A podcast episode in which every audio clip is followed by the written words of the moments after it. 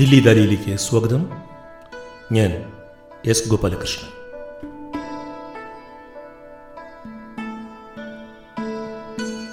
ഒരു ദയാശൂന്യ രാഷ്ട്രത്തിലെ സ്റ്റാൻ സ്വാമി ബലി.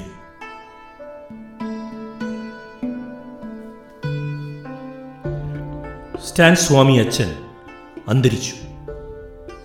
ബോംബെ ഹൈക്കോടതി അദ്ദേഹത്തിന്റെ ഇടക്കാല ജാമ്യ അപേക്ഷ കേട്ടുകൊണ്ടിരിക്കുമ്പോഴാണ് ആശുപത്രിയിൽ അദ്ദേഹത്തിന്റെ അന്ത്യം സംഭവിച്ചത്. എൺപത്തിനാലാമത്തെ വയസ്സിൽ രണ്ടായിരത്തി ഇരുപത്തിയൊന്ന് ജൂൺ അഞ്ചാം തീയതി ഫാദർ സ്റ്റാൻ സ്വാമി അന്തരിച്ചു. രണ്ടായിരത്തി ഇരുപത് ഒക്ടോബർ ഒൻപതാം തീയതിയാണ് ഭീമ കോരിഗാവോൺ കേസിൽ റാഞ്ചിയിൽ നിന്നും അദ്ദേഹം അറസ്റ്റ് ചെയ്യപ്പെട്ടത്. ആയിരത്തി തൊള്ളായിരത്തി മുപ്പത്തിയേഴിൽ തമിഴ്നാട്ടിലെ തിരുച്ചിറപ്പള്ളിയിൽ സ്റ്റാൻ സ്വാമി ജനിച്ചു. ആദിവാസികൾക്കിടയിലായിരുന്നു പ്രധാനമായും അദ്ദേഹത്തിന്റെ സാമൂഹ്യ പ്രവർത്തനം ആയിരത്തി തൊള്ളായിരത്തി എഴുപത്തി അഞ്ച് മുതൽ ആയിരത്തി തൊള്ളായിരത്തി എൺപത്തി ആറ് വരെ ബംഗളൂരുവിലെ ഇന്ത്യൻ സോഷ്യൽ ഇൻസ്റ്റിറ്റ്യൂട്ടിന്റെ ഡയറക്ടറുമായിരുന്നു. കൂടുതൽ കാലം അദ്ദേഹം ജീവിച്ചത് ഝാർഖണ്ഡിലായിരുന്നു. പാർക്കിൻസൺസ് രോഗത്തിനും മറ്റ് നിരവധി രോഗങ്ങൾക്കും അടിമയായിരുന്നു ഫാദർ സ്റ്റാൻ സ്വാമി അദ്ദേഹത്തിന്റെ ജയിൽ മോചനത്തിനായി ലോകമാകമാനമുള്ള മനുഷ്യാവകാശ പ്രവർത്തകർ ആവശ്യപ്പെട്ടുകൊണ്ടിരിക്കുകയായിരുന്നു. ഈ ദിവസം അതായത് രണ്ടായിരത്തി ഇരുപത്തിയൊന്ന് ജൂൺ അഞ്ചാം തീയതി ഒരു സ്വതന്ത്ര രാഷ്ട്രം എന്ന നിലയിൽ ഇന്ത്യയെ സംബന്ധിച്ചിടത്തോളം വളരെ പ്രധാനപ്പെട്ട ഒരു ദിവസമായി മാറുകയാണ് സ്റ്റാൻ സ്വാമി അച്ഛന്റെ മരണം മൂലം അദ്ദേഹത്തിന്റെ വേർപാട് നൽകുന്ന സൂചനകളെക്കുറിച്ച് നമ്മോട് സംസാരിക്കുവാൻ പ്രമുഖ മനുഷ്യാവകാശ പ്രവർത്തകനും പ്രമുഖ മാധ്യമപ്രവർത്തകനുമായ Shri B R P Bhaskar ഇന്ന് ദില്ലി ദാലിയിൽ എത്തുന്നു. അദ്ദേഹത്തിന് പറയാനുള്ളത് എന്താണെന്ന് കേൾക്കാം. സ്വാഗതം. B R P Bhaskar sir Dilli ദാലിയിലേക്ക് വളരെ ദുഃഖപൂർണമായ ഒരുപക്ഷേ രാജ്യത്തെ മനുഷ്യാവകാശ പ്രവർത്തകരും സ്വാതന്ത്ര്യ പ്രേമികളുമെല്ലാം തലതാഴ്ത്തി നിൽക്കുന്ന ഒരു ദിവസമാണ് അങ്ങ് ദില്ലി ദാലിയിൽ ആദ്യമായിട്ട് എത്തുന്നത്. എനിക്ക് എന്താണ് ചോദിക്കേണ്ടത് എന്ന് പോലും അറിയില്ല. ഈ രാജ്യം എങ്ങനെ സ്റ്റാൻ സ്വാമിയെ ഇങ്ങനെ മരിക്കാൻ വിട്ടു എന്നുള്ളത് എനിക്ക് മനസ്സിലാകുന്നില്ല. സാർ എങ്ങനെയാണ് ഈ ദിവസത്തോട് പ്രതികരിക്കുന്നത്? യഥാർത്ഥത്തിൽ നമ്മുടെ രാജ്യത്തിന്റെ സമൂഹത്തിന്റെ ഇന്നത്തെ അവസ്ഥയിലേക്ക് വെളിച്ചം വീശുന്ന ഒരു സംഭവമായി മാത്രമേ നമുക്ക് കാണാനാവൂ. യഥാർത്ഥത്തിൽ ഒരാളെ പോലീസോ മറ്റേതെങ്കിലും സർക്കാർ ഏജൻസിയോ കസ്റ്റഡിയിൽ എടുക്കുമ്പോൾ അയാളുടെ സംരക്ഷണം ആ ഏജൻസി ഏറ്റെടുക്കുകയാണ്. ഒരു കുറ്റവാളിയായിക്കോട്ടെ. അയാളെ കസ്റ്റഡിയിൽ അടിക്കുന്ന സമയത്ത് രോഗാതുരനാണെങ്കിൽ മുറിവേറ്റോ മറ്റോ അവശത അനുഭവിക്കുകയാണെങ്കിൽ ആ ഏജൻസി ആദ്യം ചെയ്യുന്നത് ചെയ്യേണ്ടത് അയാളെ ആശുപത്രിയിൽ എത്തിച്ച് ചികിത്സ നൽകുക എന്നുള്ളതാണ്. മജിസ്ട്രേറ്റുമാരുടെ മുമ്പിൽ പ്രതികളെ ഹാജര ആദ്യമായി ഹാജരാക്കുമ്പോൾ അറസ്റ്റ് ചെയ്തിട്ട് ഹാജരാക്കുമ്പോഴൊക്കെ അതിനു മുമ്പ് പോലീസ് നേരെ കോടതിയിലാണ് കൊണ്ടുചെല്ലുന്നതെങ്കിൽ കോടതി ഉത്തരവിടാറുണ്ട്. ഡോക്ടറുടെ മുമ്പിൽ ഹാജരാക്കി മെഡിക്കൽ പരിശോധന നടത്തി റിപ്പോർട്ട് കൊടുക്കാനായിട്ട്. പക്ഷേ ഇപ്പോൾ നാം നമ്മുടെ നാട്ടിൽ നടക്കുന്നത് വളരെ പ്രായമായ ആളുകൾ വലിയ അവശത ശാരീരികമായ അവശതകൾ അനുഭവിക്കുന്ന ആളുകൾ ഇങ്ങനെയൊക്കെ ഉള്ളവരെ വിശ്വസനീയമല്ലാത്ത കുറ്റങ്ങൾ ചുമത്തി കരിനിയമങ്ങളിലെ വകുപ്പുകൾ ചേർത്ത് അറസ്റ്റ് ചെയ്യുകയും അതിനുശേഷം അവർക്ക് മനുഷ്യത്വപരമായ അവരോട് മനുഷ്യത്വപരമായ സമീപനം സ്വീകരിക്കാതിരിക്കുകയും ചെയ്യുന്ന ഒരവസ്ഥയാണ് സ്റ്റാൻ സ്വാമിയുടെ കാര്യത്തിൽ അത് നാം കണ്ടതാണ്.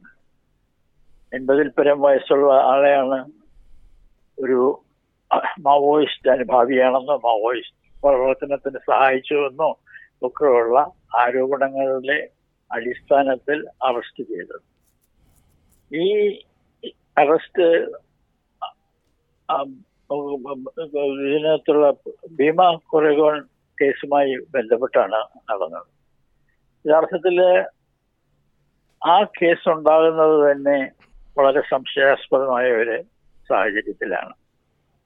അപ്പം ഈ ഈ സ്ഥലത്ത് വർഷങ്ങൾക്ക് മുമ്പ് നൂറ്റാണ്ട് രണ്ട് മൂന്ന് നൂറ്റാണ്ട് മുമ്പാണ് ഒരു യുദ്ധം നടന്ന സ്ഥലമാണ്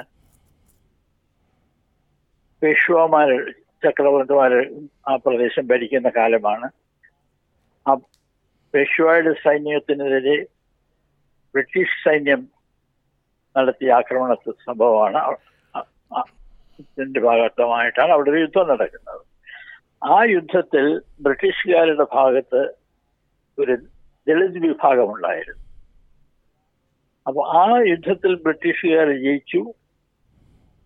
ബാബാ സാഹിബ് അംബേദ്കർ അദ്ദേഹത്തിന്റെ രാഷ്ട്രീയ പ്രവർത്തനം തുടങ്ങിയ ആദ്യ കാലത്തിലാണ് കാലത്താണ് ഈ ചരിത്രത്തിന്റെ സംഭവത്തിന്റെ വെളിച്ചത്തിൽ ആ യുദ്ധത്തിന്റെ ഓർമ്മ നിലനിർത്തുവാനുള്ള ശ്രമം തുടങ്ങിയത്.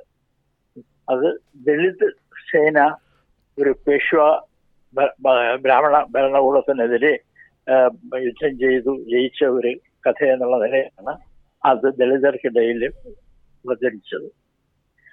ഒരു പ്രയാസവും കൂടാതെ ബ്രിട്ടീഷ് കാലത്തും അതിനുശേഷവും അതിനുശേഷം സ്വാതന്ത്ര്യം നേടിയ ശേഷവും ഈ ആഘോഷം ഈ ഈ യുദ്ധത്തിന്റെ സ്മരണ പുതുക്കുന്ന പരിപാടികൾ നടന്നുകൊണ്ടിരുന്നു. ഇപ്പോഴത്തെ സർക്കാർ അധികാരത്തിൽ വന്ന കേന്ദ്ര സർക്കാർ അധികാരത്തിൽ വന്ന ശേഷമാണ് അവിടെ ഒരു വലിയ കലാപം നടന്നു. ഈ സമ ആഘോഷങ്ങൾ നടക്കുന്നതിനെ തുടർന്ന് ഒരു നടന്ന് അതിന് നേതൃത്വം കൊടുത്തത് ആ സ്ഥലത്തുള്ള രണ്ട് ഹിന്ദു നേതാക്കന്മാരാണെന്ന് അപ്പോൾ തന്നെ മാധ്യമങ്ങളൊക്കെ റിപ്പോർട്ട് ചെയ്തിരുന്നതുമാണ്.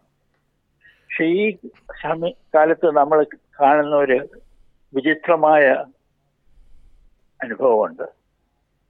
അതായത് ഒരു സംഭവം നടക്കുമ്പോൾ ഒരു വേട്ടക്കാരൻ രക്ഷപ്പെടുകയും ഈര കുറ്റവാളിയായി മാറുകയും ചെയ്യുന്നു പല സംഭവങ്ങൾ പല സംഭവങ്ങളിലും നമ്മളിത് കണ്ടു യു പിയിലെ അഖ്ലഖാൻ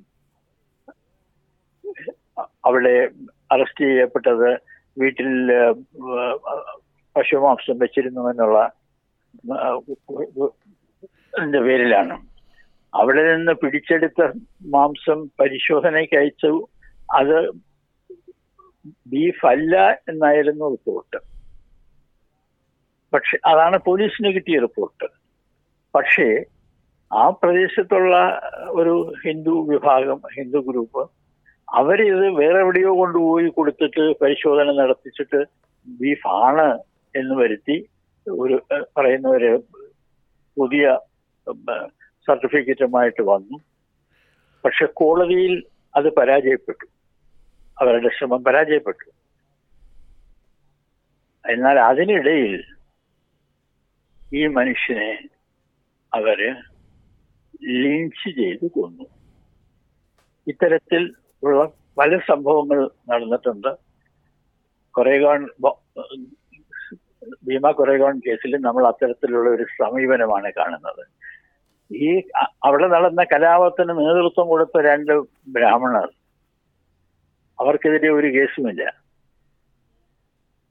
രാജ്യത്തിന്റെ പല ഭാഗങ്ങളിൽ വളരെ സുസ്ഥിരമായ രീതിയിൽ സാമൂഹ്യ പ്രവർത്തനം നടത്തുന്നവർ പ്രത്യേകിച്ചും ആദിവാസികൾക്കും ദളിതർക്കും ഇടയിൽ പ്രവർത്തിക്കുന്നവർ അവർക്ക് നിയമസഹായം നൽകുന്നവർ ഇങ്ങനെയുള്ള കുറെ ആളുകളെ എതിരെയാണ് കേസ് ചാർജ് ചെയ്തിരിക്കുന്നത്. അവരുടെ ഒരു ഗൂഢാലോചനയുടെ ഫലമായിട്ടാണ് അവരുടെ കലാപം നടന്നത് എന്നാണ് പറയുന്നത്. അതിലൊരാളാണ് ഫാദർ സ്റ്റാൻ സ്വാമി. അദ്ദേഹത്തെ ആദ്യ റൗണ്ടിൽ അറസ്റ്റ് ചെയ്തില്ല. അറസ്റ്റ് ചെയ്യാനായി പൂനായി എന്നുള്ള പോലീസ് റാഞ്ചിയിൽ അദ്ദേഹം താമസിക്കുന്ന സ്ഥലം വരെ പോയതാണ്. പക്ഷെ അദ്ദേഹത്തെ എന്തോ കാരണവശാൽ അന്ന് അറസ്റ്റ് ചെയ്തില്ല. ഏതാനും മാസങ്ങൾക്ക് ശേഷമാണ് ഒടുവിൽ അദ്ദേഹത്തെ അറസ്റ്റ് ചെയ്യുന്നത്. ഈ കേസിൽ അറസ്റ്റ് ചെയ്തവരെല്ലാം ഇപ്പോൾ രണ്ടു കൊല്ലത്തിന് മേലെയായി ജയിലിൽ കിടക്കുകയാണ്. ജാമ്യം കിട്ടാതെ. ഈ കൂട്ടത്തിലാണ് ഇദ്ദേഹത്തെയും അറസ്റ്റ് ചെയ്ത് കൊണ്ടുപോയിരിക്കുന്നത്. അദ്ദേഹത്തിന് അറസ്റ്റ് ചെയ്യുമ്പോൾ അദ്ദേഹത്തിന് എൺപത് വയസ്സിന് മേലിൽ പ്രായമുണ്ട്. അദ്ദേഹത്തിന് പല അസുഖങ്ങളുമുണ്ട്. പ്രത്യേകിച്ചും പാർക്കിൻസൺസ് ഡിസീസ് പാർക്കിൻസൺസ് ഡിസീസ് എന്ന് പറയുമ്പോൾ കൈയൊക്കെ വിറയ്ക്കലാണ് ആണ് അതിന്റെ ഒരു ഒരു ലക്ഷണം. അപ്പൊ ആ കൈ വിറയ്ക്കുന്നത് കൊണ്ട് അദ്ദേഹത്തിന്റെ ഗ്ലാസ് കൈ പിടിക്കാൻ പറ്റില്ല. അപ്പൊ അതുകൊണ്ട് വെള്ളം കുടിക്കണമെങ്കിൽ സ്ട്രോ ഉപയോഗിച്ചിട്ട് സിപ്പ് ചെയ്യുകയാണ് ചെയ്യുന്നത്.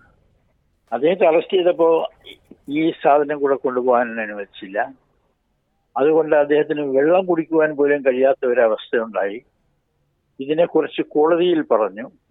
കോടതിയുടെ മുമ്പാകെ പറഞ്ഞപ്പോൾ കോടതി അന്വേഷിക്കാൻ നോക്കാൻ പറഞ്ഞു. ഇതിന് അൻപത് ദിവസത്തിന് ശേഷമാണ് കോടതിയിൽ നിന്ന് അദ്ദേഹത്തിന് ഒടുവിൽ ഒരു സ്ട്രോ കൊടുക്കാൻ അവർ തയ്യാറായത്. ഇതിനിടയിൽ രാജ്യത്തിന്റെ പല ഭാഗത്തു നിന്നും ഈ വാർത്ത അറിഞ്ഞ് ജനങ്ങൾ സ്ട്രോ വാങ്ങി അയച്ചു കൊടുത്തു. പക്ഷെ പോലീസ് ഈ കേസ് കൈകാര്യം ചെയ്യുന്ന നാഷണൽ ഇന്റലിജൻസ് ഏജൻസിയിലെ വക്താവ് കോടതിയിൽ പറഞ്ഞത് ഞങ്ങളുടെ കയ്യിൽ സ്ട്രോ ഒന്നുമില്ല അപ്പോൾ ഇത്തരത്തിൽ മനുഷ്യത്വഹീനമായ സമീപനം പോലീസ് ഏജൻസികളുടെ മുന്നിൽ നിന്ന് ഭാഗത്തു നിന്ന് ഉണ്ടാകുന്ന ഒരു കാലഘട്ടമാണ് നമ്മൾ ഒരു ആധുനിക സംസ്കൃത സമൂഹത്തിലാണോ ജീവിക്കുന്നത് എന്ന് പോലും സംശയത്തോടെ മാത്രമേ. നമുക്കിപ്പോൾ ചിന്തിക്കാൻ കഴിയുന്നുള്ളൂ അതുമായിട്ട് ബന്ധപ്പെട്ടാണ് എനിക്ക് ബി ആർ പി സാറിനോട് അടുത്തൊരു ചോദ്യം ചോദിക്കാനുണ്ടായിരുന്നത്.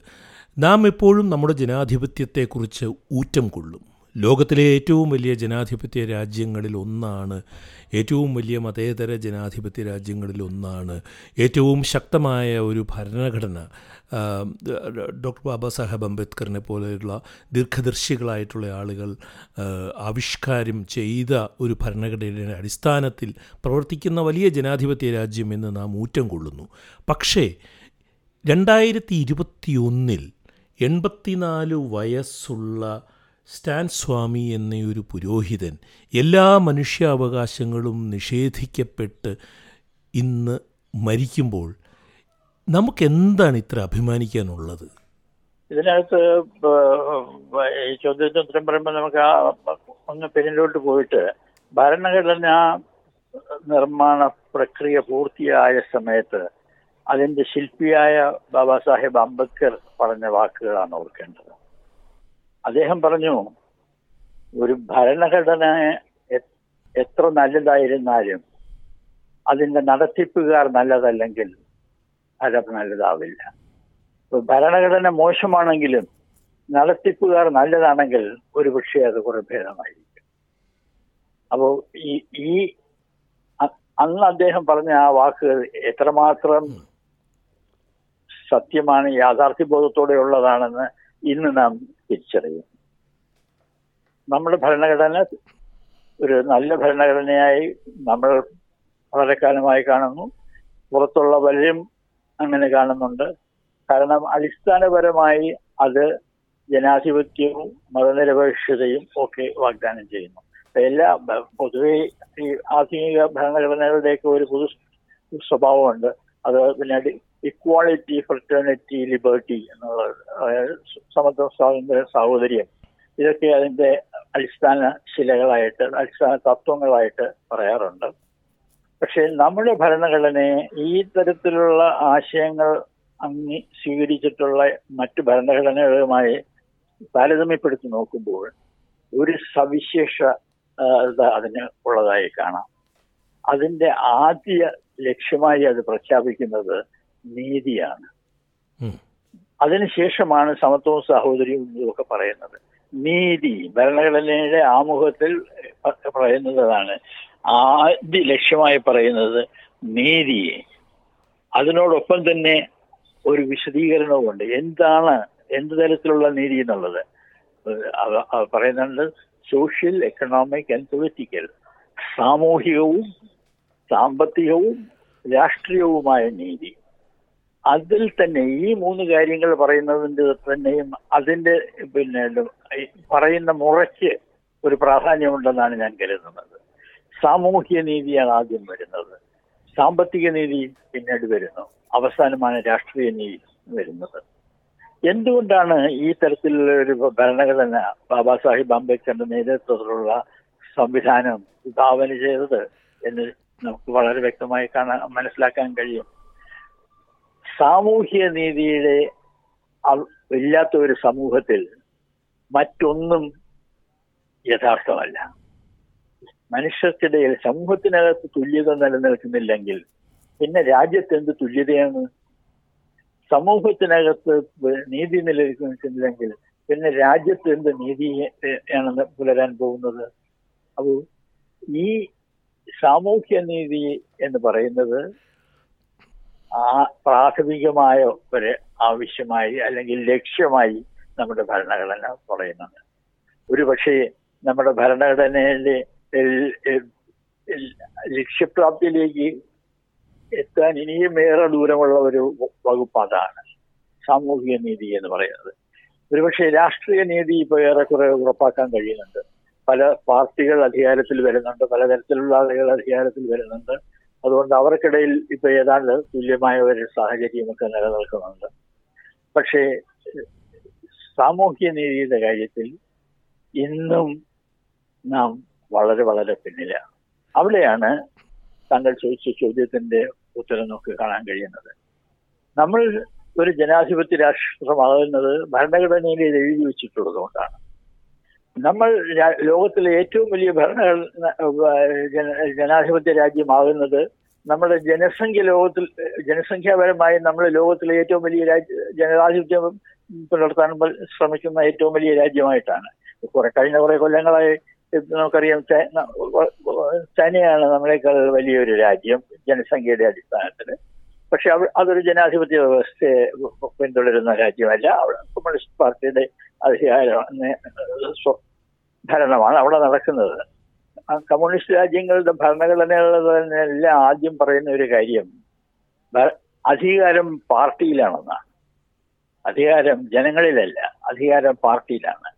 പാർട്ടി എന്ന് പറയുന്നത് പിന്നെ തൊഴിലാളി വർഗത്തിന്റെ കുന്തമുനയാണ്. The spearhead of the working class ആ നിലയിൽ പാർട്ടി നിലനിൽക്കുന്നു ആ നിലയിൽ അധികാരമെല്ലാം പാർട്ടിക്കാണെന്നത് അപ്പോ ജനാധിപത്യപര പിന്നെ അംഗീകരിച്ചിട്ടുള്ള അതിന്റെ അടിസ്ഥാനത്തിൽ പ്രവർത്തിക്കുകയും എന്ന് പ്രഖ്യാപിച്ചിട്ടുള്ള രാജ്യങ്ങളിൽ ഏറ്റവും വലുത് ഇന്ത്യയാണ് എന്നുള്ളതാണ്.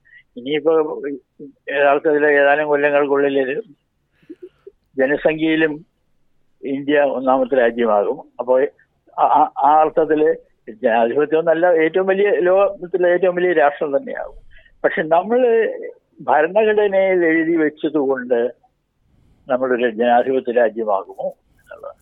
ജനാധിപത്യം എന്നുള്ളത് ഭരണഘടനയിൽ എഴുതി വയ്ക്കുന്നത് വയ്ക്കുന്നതും അത് ദൈനംദിന ജീവിതത്തിൽ ജനങ്ങൾക്ക് അനുഭവപ്പെടുന്നതും രണ്ട് വ്യത്യസ്ത കാര്യങ്ങളാണ്. അപ്പൊ നമ്മുടെ ഭരണഘടനയിൽ നമ്മൾ എഴുതി വെച്ചിട്ടുണ്ട്. നമ്മൾ ജനാധിപത്യ രാജ്യമാണ്. നമ്മൾ സാമൂഹിക നീതിയിൽ വിശ്വസിക്കുന്ന രാജ്യമാണ്. നമ്മൾ സോഷ്യലിസത്തിന് വേണ്ടി നില- നിലനിൽക്കുന്ന രാജ്യമാണ്. ഇതൊക്കെയാണ് നമ്മുടെ ലക്ഷ്യങ്ങൾ. പക്ഷേ അടിസ്ഥാനപരമായി ഇതൊന്നും പ്രാവർത്തികമായിരുന്ന ആയിട്ടുള്ള കാര്യങ്ങളല്ല. ഇതൊക്കെ നമ്മുടെ ലക്ഷ്യങ്ങളായി മാത്രം നിലനിൽക്കുന്നവയാണ്. ഈ ഘട്ടത്തിലാണ് നമ്മൾ ഇതിനെ കാണേണ്ടത്. എന്താണ് ജനാധിപത്യ ഭരണകൂടത്തിന്റെ ഭരണഘടനയുടെ ഉള്ളടക്കം? അത് അതാണ് ഇവിടെ നമ്മൾ കാണുന്നത്. ഭരണഘടന എഴുതി വെച്ചിരുന്ന എന്ത് എഴുതി ഭരണയിൽ എന്ത് എഴുതി വെച്ചിരുന്നാലും യഥാർത്ഥത്തിൽ എന്താണ് ജനങ്ങൾക്ക് അനുഭവപ്പെടുന്നത് എന്നതാണ് ചോദ്യം. അപ്പോൾ ജനാധിപത്യം ജനങ്ങൾക്ക് അനുഭവവേദ്യമാകണമെങ്കിൽ അത് ജനജീവിതത്തിൽ പ്രതിഫലിക്കണം. ജനങ്ങൾക്ക് സ്വാതന്ത്ര്യ നമ്മൾ സ്വതന്ത്ര രാജ്യമാണ് എന്ന് പറയുമ്പോൾ ജനങ്ങൾക്ക് സ്വാതന്ത്ര്യമില്ലെങ്കിൽ അവർ പാരതന്ത്ര്യം അനുഭവിക്കുകയാണെങ്കിൽ അതിനെങ്ങനെയാണ് ഒരു ജനാധിപത്യ രാജ്യമായിട്ട് നമ്മൾ കണക്കാക്കുക? സ്വതന്ത്ര രാജ്യമായി കണക്കാക്കുക? ഈ ദേശാഭിമാന പ്രചോദിതമായ അല്ലെങ്കിൽ മതപ്രേരകമായ ദേശാഭിമാനത്താൽ പ്രചോദിതമായ ഒരു രാഷ്ട്രീയത്തിന് മേൽക്കൈയുള്ള ഒരു രാജ്യത്ത്. ഒരു വലിയ വിഭാഗം ജനങ്ങൾ ഈ രാഷ്ട്രീയം ശരിയാണെന്നും ഇന്ത്യ ഒരു മതാത്മക ദേശപ്ര ദേശാഭിമാന പ്രചോദിതമായ ഒരു രാഷ്ട്രീയം മുന്നോട്ട് വയ്ക്കുന്നത് നല്ലതാണെന്നും വലിയ ഭൂരിപക്ഷത്തിൽ അങ്ങനെ ഒരു ജന ഒരു ഭരണകൂടത്തെ ജനാധിപത്യ രീതിയിൽ തിരഞ്ഞെടുക്കുകയും ചെയ്യുന്ന ഒരു രാഷ്ട്രീയം നിലനിൽക്കുമ്പോൾ ആശയപരമായ കൃത്യതയും പൂർത്തിയും വ്യക്തതയുമുള്ള ബി ആർ പി സാറ് പറയുന്ന ഉത്തമ ജനാധിപത്യ മാതൃക എങ്ങനെ പുലരും? ഇതിനകത്ത് വേറൊരു കാര്യം കൂടി നമ്മൾ ഓർക്കേണ്ടതുണ്ട്. അതായത് ഈ ഇപ്പോഴത്തെ ഭരണകൂടത്തിന്റെ ഒരു അടിസ്ഥാന തത്വം എന്ന് പറയുന്നത് അവർ അവർ ഹിന്ദുത്വം എന്ന് പറയുന്നത് അതൊരു ഹിന്ദു ദേശീയതയാണ്. ഈ രാജ്യം ഹിന്ദുക്കളുടെ രാജ്യമാണ്. ഇവിടുത്തെ ദേശീയത എന്ന് വെച്ചാൽ ഹിന്ദു ദേശീയതയാണ്. മറ്റുള്ളവരെല്ലാം അത് അംഗീകരിച്ചുകൊണ്ട് നിൽക്കണം. അതായത് രണ്ടാം തര പൗരന്മാരായിട്ട് തലതാഴ്ത്ത് നിൽക്കേണ്ട ആളുകളാണ് മറ്റുള്ളവർ എന്നുള്ള ഒരു ചിന്തയാണ് അതിനകത്തുള്ളത്. ഇതിന് തീർച്ചയായിട്ടും മതവുമായിട്ടൊരു ബന്ധവുമുണ്ട്. കാരണം ലോകത്തിലെ മിക്ക മതങ്ങളും പറയുന്നത് എല്ലാവരും തുല്യരാണെന്നാണ്. എല്ലാവരും തുല്യരായി ജനിക്കുന്നു എന്നാണ്. അതായത് എല്ലാവരും ഒരു ദൈവത്തിന്റെ സൃഷ്ടിയാണ്. ഒരു ദൈവമാണ് എല്ലാവരെയും സൃഷ്ടിച്ചിരിക്കുന്നത്. ആ നിലയ്ക്ക് എല്ലാവരും ഏകോദര സഹോദരങ്ങളാണ്. ഈ അടിസ്ഥാനത്തിലാണ് മിക്ക മതങ്ങളും മിക്ക സംഘടിത മതങ്ങളും പ്രവർത്തിക്കുന്നത്. ഇന്ത്യയിൽ അതിന് ഘടകവിരുദ്ധമായ ഒരു ചിന്താഗതി നിലനിൽക്കുന്നുണ്ട്. അതിന് ചില പുരാണങ്ങളിലും പഴയ കൃതികളിൽ നിന്നുമൊക്കെ ആധികാരികത അവകാശപ്പെടാനും അവർക്ക് കഴിയുന്നുണ്ട്. അതിൽ ഒന്നാണ് അതായത് മനുഷ്യര് തുല്യരായല്ല സൃഷ്ടിച്ചത്. ചിലര് മുഖത്ത് നിന്നെടുത്തു വായിൽ നിന്നെടുത്തു ചിലരെ കയ്യിൽ നിന്നെടുത്തു ചിലരെ കാലിൽ നിന്നെടുത്തു. ഇങ്ങനെ പല സ്ഥലങ്ങളിൽ നിന്ന് വന്നവരാണ്. അവർ തുല്യരല്ല. അപ്പോ എല്ലാവരും തുല്യരായി ജനിക്കുന്നു എന്നുള്ള തത്വം നിരാകരിച്ചുകൊണ്ട് എല്ലാവരും തുല്യരല്ലാതെ ജനിക്കുന്നു എന്നുള്ള ഒരു ആശയമാണ് അതിന്റെ ഒരു തലത്തിലുള്ളത്. യഥാർത്ഥത്തിൽ ഇത് ഒരു ഒരു ഒരു തലത്തിൽ മാത്രം നിലനിൽക്കുന്ന ഒന്നാണ്. ഹിന്ദു മതത്തിൽ തന്നെ അതിന്റെ ഉന്നത തലത്തിൽ അതിന്റെ ഫിലസോഫിക്കൽ തലത്തിൽ എല്ലാവരും തുല്യരാണ് എന്ന് അംഗീകരിക്കുന്ന ഒരു മതമാണ് ഹിന്ദു മതം. ഉദാഹരണത്തിന് അതിന്റെ ഒരു കൺസെപ്റ്റിനെ എല്ലാവരിലും ദൈവമുണ്ട് എന്ന്. ദൈവത്തിന്റെ അംശം എല്ലാ മനുഷ്യരിലുമുണ്ട്. അത് വികസിപ്പിച്ച് അവർക്ക് ദൈവതുല്യരാകാം എന്നുള്ള ഒരു ഫിലസോഫിക്കൽ ചിന്താധാരയും ഹിന്ദുമതത്തിലുണ്ട്. പക്ഷേ അത് തത്വത്തിലെ തത്വത്തിന്റെ തലത്തിൽ നിലനിൽക്കുകയും പ്രായോഗിക തലത്തിൽ എല്ലാ ആരും തുല്യരല്ല എന്നുള്ള ആശയം മുന്നോട്ട് കൊണ്ടുപോവുകയും ചെയ്യുന്നു എന്നുള്ളതാണ് ഹിന്ദുമതത്തിന്റെ ശാപം എന്ന് പറയാം. അപ്പോൾ അവിടെയാണ് നമ്മൾ ഈ തമ്മിലുള്ള വ്യത്യാസം കാണുന്നത്. അപ്പോൾ എല്ലാവരും തുല്യരാണ്. എല്ലാവരിലും ദൈവത്തിന്റെ അംശമുണ്ട് ദൈവിക അംശമുണ്ട്. അത് വികസിപ്പിച്ച് എല്ലാവർക്കും ദൈവം തുല്യരാവാം എന്നുള്ള ചിന്താഗതിക്ക് കൂടുതൽ സ്വാധീനം ഈ സമൂഹത്തിൽ ചെലുത്താൻ കഴിഞ്ഞാൽ ഈ കാപഠ്യം ഈ ഈ കവല തത്വശാസ്ത്രം കുളിക്കാൻ കഴിയും പക്ഷെ അത് ഉണ്ടാവുന്നില്ല പിന്നെ മറ്റൊരു കാര്യം ഇത് ഈ തത്വശാസ്ത്രം രാജ്യം അങ്ങ് അംഗീകരിച്ചു എന്ന് തിരഞ്ഞെടുപ്പിന്റെ അടിസ്ഥാനത്തിൽ അവകാശപ്പെടുന്നതിനോടും എനിക്ക് യോജിപ്പില്ല. ഒന്ന് ഒന്ന് ഒരു എൺപത് എൺപത് ശതമാനം ആളുകൾ ഹിന്ദുക്കളായിട്ടുള്ള ഒരു രാജ്യമാണിത്.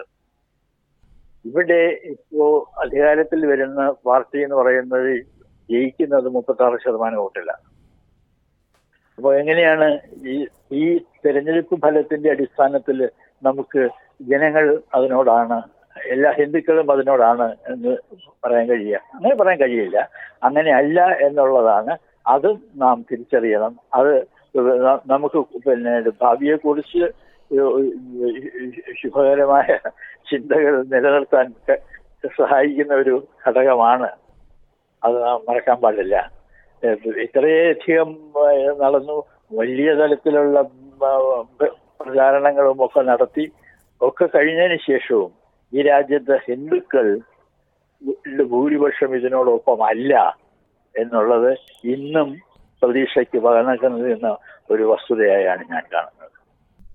വളരെ വളരെ പ്രധാനപ്പെട്ട ഒരു പോയിന്റിലാണ് സ്റ്റാൻ സ്വാമിയുടെ ബലി നടന്ന അതിദൗർഭാഗ്യകരമായ ഒരു മരണം സംഭവിച്ച ദിവസം ബി ആർ പി സാർ പറഞ്ഞ് അവസാനിപ്പിക്കുന്നത് ശുഭോദർക്കമായ ഒരു കാര്യം വളരെ പ്രധാനപ്പെട്ട ഒരു സൂചനയാണ് കാണിക്കുന്നത്.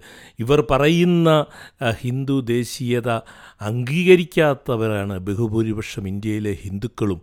പക്ഷേ തെരഞ്ഞെടുപ്പിന്റെ ഒരു പ്രത്യേക പ്രക്രിയയിൽ അത് പ്രതിഫലിക്കുന്നില്ല. എന്നുള്ളത് മാത്രമാണ്. അത് പ്രതിഫലിക്കുന്ന ഒരു സമയമായിരിക്കും. ഒരുപക്ഷെ ഡോക്ടർ ബാബാ സാഹേബ് അംബേദ്കർ വിഭാവനം ചെയ്ത സാറി നേരത്തെ സൂചിപ്പിച്ചതുപോലെയുള്ള ഒരു വലിയ ഭരണഘടനയുടെ നല്ല രീതിയിലുള്ള ആവിഷ്കാരങ്ങൾ ഉണ്ടാവുക. ഇത്രയും സമയം ഈ പോഡ്കാസ്റ്റിനോട് സംസാരിച്ചതിന് ഇതിന്റെ ശ്രോതാക്കളുടെ എല്ലാവരുടെയും പേരിൽ I am thanking you sir for your quality time. നന്ദി Gopalakrishnan. Thank you. Thank you sir.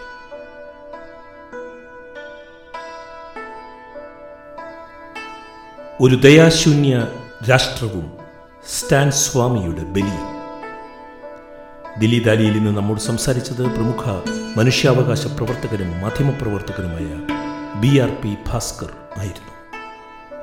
Delhi ദാലിയുടെ ഈ ലക്കം ഇവിടെ സമാപിക്കുന്നു. കേട്ട സുമനസ്സുകൾക്ക് നന്ദി. സ്നേഹപൂർവം എസ് ഗോപാലകൃഷ്ണൻ.